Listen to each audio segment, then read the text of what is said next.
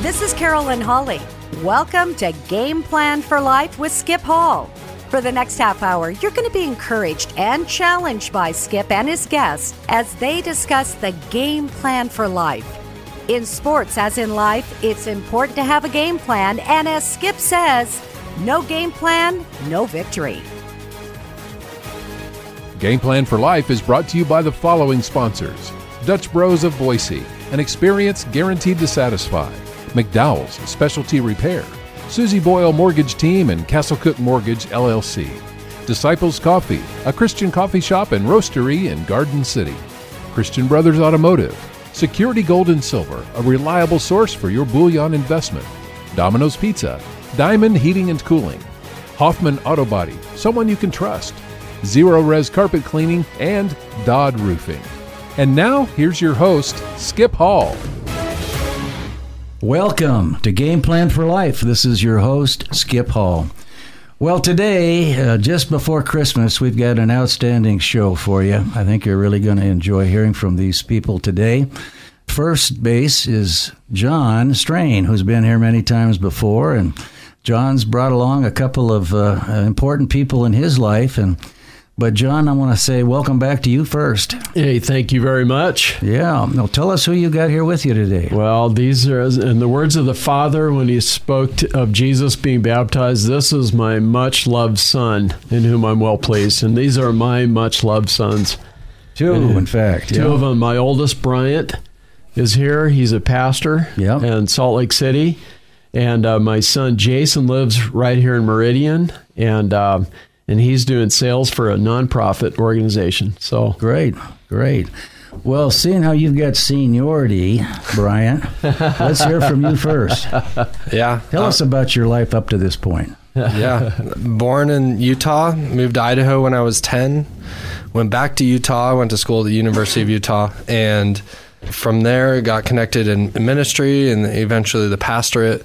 Got a wife. We were coming up on 12 years this summer. Three kids, 6 years, 4 years, and then 4 months. Wow. And so 3 boys. The boy gene is strong in the Strain family. So that's why we live in Boise. I would say so, for sure. Well, it's a real pleasure to have you here today, Bryant, and we'll hear more from you in a bit. So, Jason, what's your story? Similar to Bryant, where we split off was I decided to stay in Idaho for college. So went to the Boise State University after growing up here, and married my high school sweetheart, Jenna, shortly after. And we moved up to Seattle, and we're a little bit transient during our 20s. But yeah, lived in Seattle for 5 years. That's where I got into working in software. And then we went down south where it's warmer and houses are more affordable to Austin, Texas. And lived there for 4 years, which is where we welcomed our first boy, Judah, who's now 4. Okay. And then when she was pregnant with our second boy, Otto, who's now 2, we moved back to the Boise area. We had that, it was like salmon out at sea. We had the Boise in our DNA. We just knew we had to go upstream to get back here. And we made it back. That's great. Well, a lot of people find their way back. You know, I'm included in that. Well, Jon, we've been talking about the You Gotta Listen. And today, I think you want to tackle this Zechariah story first. Is that correct? It's Christmas. Yeah, Christmas. We gotta jump into it's our chapter 14, which is entitled "Our Identity from Conception." Yeah. And this story has captured my mind, especially during this season, Skip, because it has so much to do with how we hear God, what He says, but also our identity. Yeah. This text is loaded with identity information. Mm-hmm. And I share a family story that's pretty raw in the chapter. We're not going to get into that. But you teased us now. I teased you. Yeah, you're going to have to get the book. You gotta buy it. It's not out available yet. We have an advanced copy reader out, and we're cleaning it up a little bit. But I think these two themes of hearing God and our identity, I think they're intimately connected. Yeah. And this text shows it. Mm-hmm. And so anyway, we could, and it helps us. So we have 10 ways. How do you know it's God speaking to you?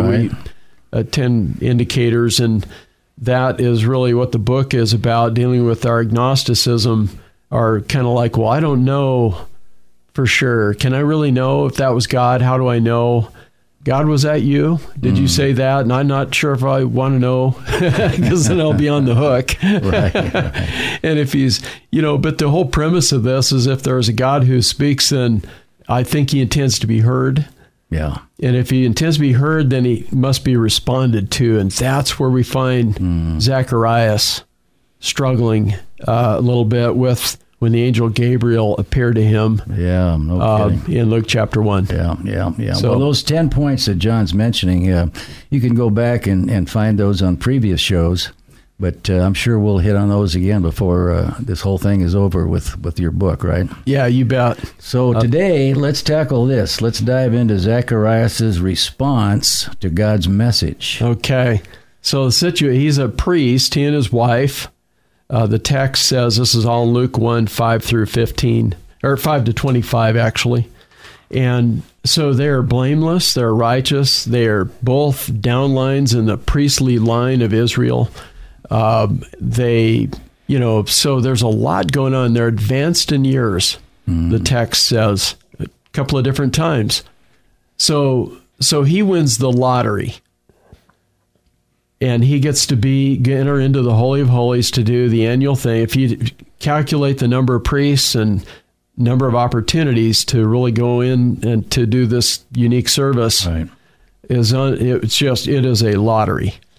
And so here he is. So he's in. They probably had a rope tied around his leg in case things don't work out.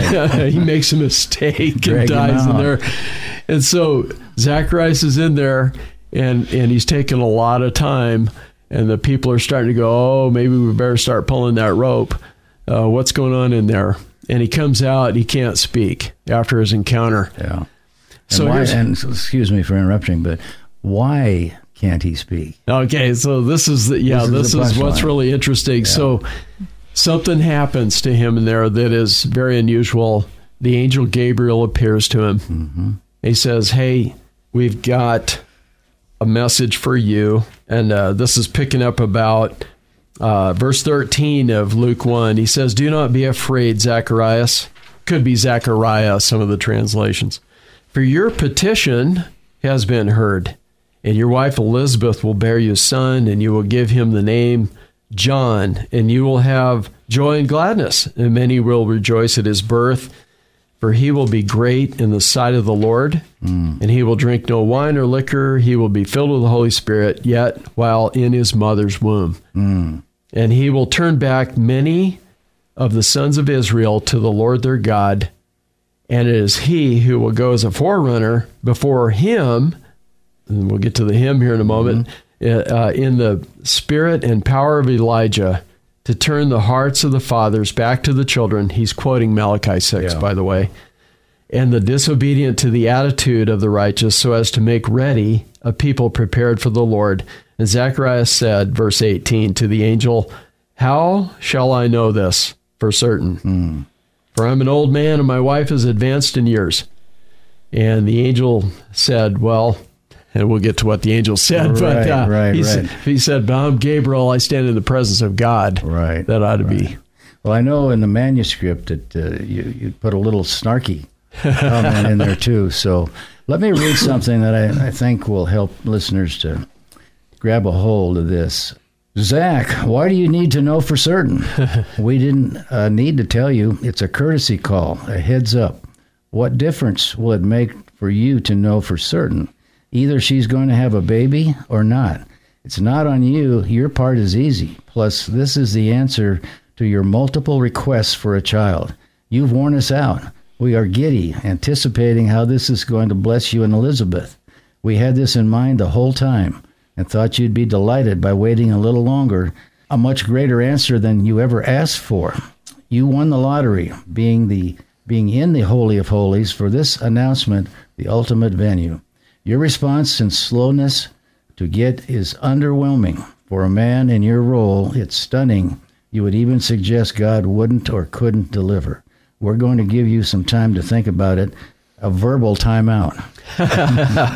So if he was a guy holding a remote control, he hit mute on Zacharias, who would not speak for 9 months or more because Elizabeth was not yet pregnant. And so that was all he had to do That was his job, and the rest was, chillax, buddy. Yeah.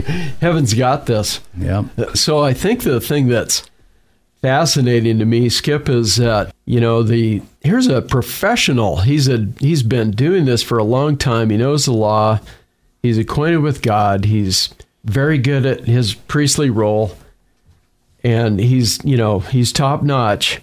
And yet his heart is kind of hard in the announcement, and you got to stop and ask, the reader does, why would you say, how will I know for certain? And that's why I went a little snarky. Now, the angel is much more dignifying. He just simply says, I'm Gabriel, who stands in the presence of God, and I've been sent to speak to you and to bring you this good news. Behold, you will be silent and unable to speak until the day when these things take place, because you did not believe my words, which shall be fulfilled in their proper time. And so anyway, that's kind of what's set up. Now that's going to be contrasted with Mary, who gets an announcement from the same angel that you're going to be with child. Mm. And Skip, we won't jump into the Mary story as much here, but I just want to summarize it because it's such a contrast. She's a young woman, a teenager. She's betrothed, she's engaged, she's legally married but not consummated in this marriage yet. Mm-hmm. And her response is, she goes, wow, this is like, how can this be? But her question is not, he doesn't respond to, there's not, it's just like, this is like amazing. How can this be? This is like, really? But she has so much more to lose being pregnant apart from even her fiance, so it's scandalous. And so, but her response eventually is, my soul exalts the Lord, my spirit is rejoiced in God my Savior, for he has regard for the humble state of his bondslave. For behold, from this time on, all generations will count me blessed, for the mighty one has done great things for me. And I kind of translate that. She goes on and says more, but I translate that to say, okay, God, if you say so, bring it. And it's an obedience, a humble, obedient response. But I go back and then compare that to Zechariah, and I go, why this? You've prayed for this, but he's old. They're probably imagining, how are we going to be on the soccer sidelines with, at our advanced years as parents and raising a little child? So both of these are high-risk pregnancies, potentially, right? So you can say, well, our culture would say, do away with that. Just do away with it. Don't meddle with it. Just, wait for a better time or no time. But that's not what happens. So what's interesting, this raises all these hearing God. How do I hear God? How do I know? How do I hear? And how do I know? This is really unusual for an angel to show up with a message, but you start realizing why we might not hear God is that there's something not set right in our hearts about that. So I thought we would have a little discussion about how do we hear and how did that come to be for us, and with this backdrop here, how do you learn about what's going on in our own hearts so we don't hear very well and respond very well if we do hear? Mm-hmm. And that agnosticism kind of sits there for all of us in one way or another. Well, it's interesting. So even Zacharias went agnostic about the voice of God. He did. It's not just us modern people. Yeah. But even back then. So Bryant shared an interesting thought here. We were talking about this text earlier this morning, and I would say we're trying to be intentional in teaching our kids to hear God's voice, and but even parents have limits about what we can do, and ultimately, Bryant, maybe even as we were pulling up here, you were sharing about that. I wonder if you could elaborate on it. This is the pastor's son, so there we go. Listen to him. I think it's interesting that when you have Zacharias and you have Mary on both ends of the spectrum, we see different responses, but God's given an identity to both Jesus and John the Baptist that they're going to carry out and fulfill their purpose one way or another. And so we see different reactions of parents, but in that, ultimately, Zechariah and his wife come around to this, and history goes on. But I think for me, as I've thought about this, you know, with my dad here in the room, I can look back and just be thankful for how him and my mom have been very intentional with my brothers and I from day one. And there's not a doubt or a question in my mind that they love us. They've been very affirming and building up of us. And that's a beautiful thing. And if you look at a lot of times with today's culture and the problems we look at, we think, you know, if kids only knew that their parents loved them, that would make a world of difference. And that's true. True. But I think there's a even deeper, more profound level of, you know, we talk about this agnosticism is, do we know that God loves us at the end? And so I, recently in the past year, I've been in a passage in Isaiah 43, and he says a number of things. He talks about how he's redeemed us. He's called us by his name. He says, you are mine. He says over and over again, I am with you. But then there's this one verse that just struck me and landed with me. And it said, more or less, you are precious in my eyes and honored, and I love you. And this is God speaking to Israel, to his people. Right. And so in that, what struck me about this passage is I had no question that my parents love me, but for some reason, when I hear this and I hear the words from God, I love you, there's an inner agnosticism that's, I don't really believe that. And I was kind of struck and convicted by the thought of, why can I believe that my parents love me, but I don't actually believe that God loves me? And so that's a question then that is, I think, central, that as we come to God, you know, part of the hearing his voice is we hear a statement, and, you know, Bible's full of all kinds of statements, but the question back to God is, Lord, do you mean that? Yeah. And I think the reality of that is, you know, and for me, this was just a huge moment, because it's like, you do mean that. Yeah. And there's something about identity there, that you are precious, you are honored, you are, and I love you. Yeah. That's such a grounding statement that as we receive that, there's relationship with God, but then out of that grounds an identity for which we can even talk about parenting our own kids. It opens the door. Yeah. Otherwise, you know, our agnosticism is going to be handed off, and we're going to be tackling secondary problems rather than primary problems. Oh, no kidding. No, good stuff. I want to ask a question at this point. So, do you believe that God speaks through people to us, like parents? That kind of gives it away, doesn't it? Yeah. I mean, I believe that God speaks in many ways. I mean, we have his word as a foundation, but certainly he's speaking through people, through situations, through circumstances, and his, you know, he's been speaking from day one of creation. And I think the question, and I mean, this is for the book, are we listening? Yeah. Okay. and are we not just, are we listening? Are we with agenda listening, but are we humbly listening to receive what he might have to give? And I think there's a agnosticism in all of us that needs to just be recognized. Yeah, absolutely. Well, let's bring Jason into this conversation. So hey, I want to prompt Jason at this point, because, you know, I love what Bryant said, because this releases parents a little bit. God needs to speak to that child himself, whether that it's a young child or an adult child.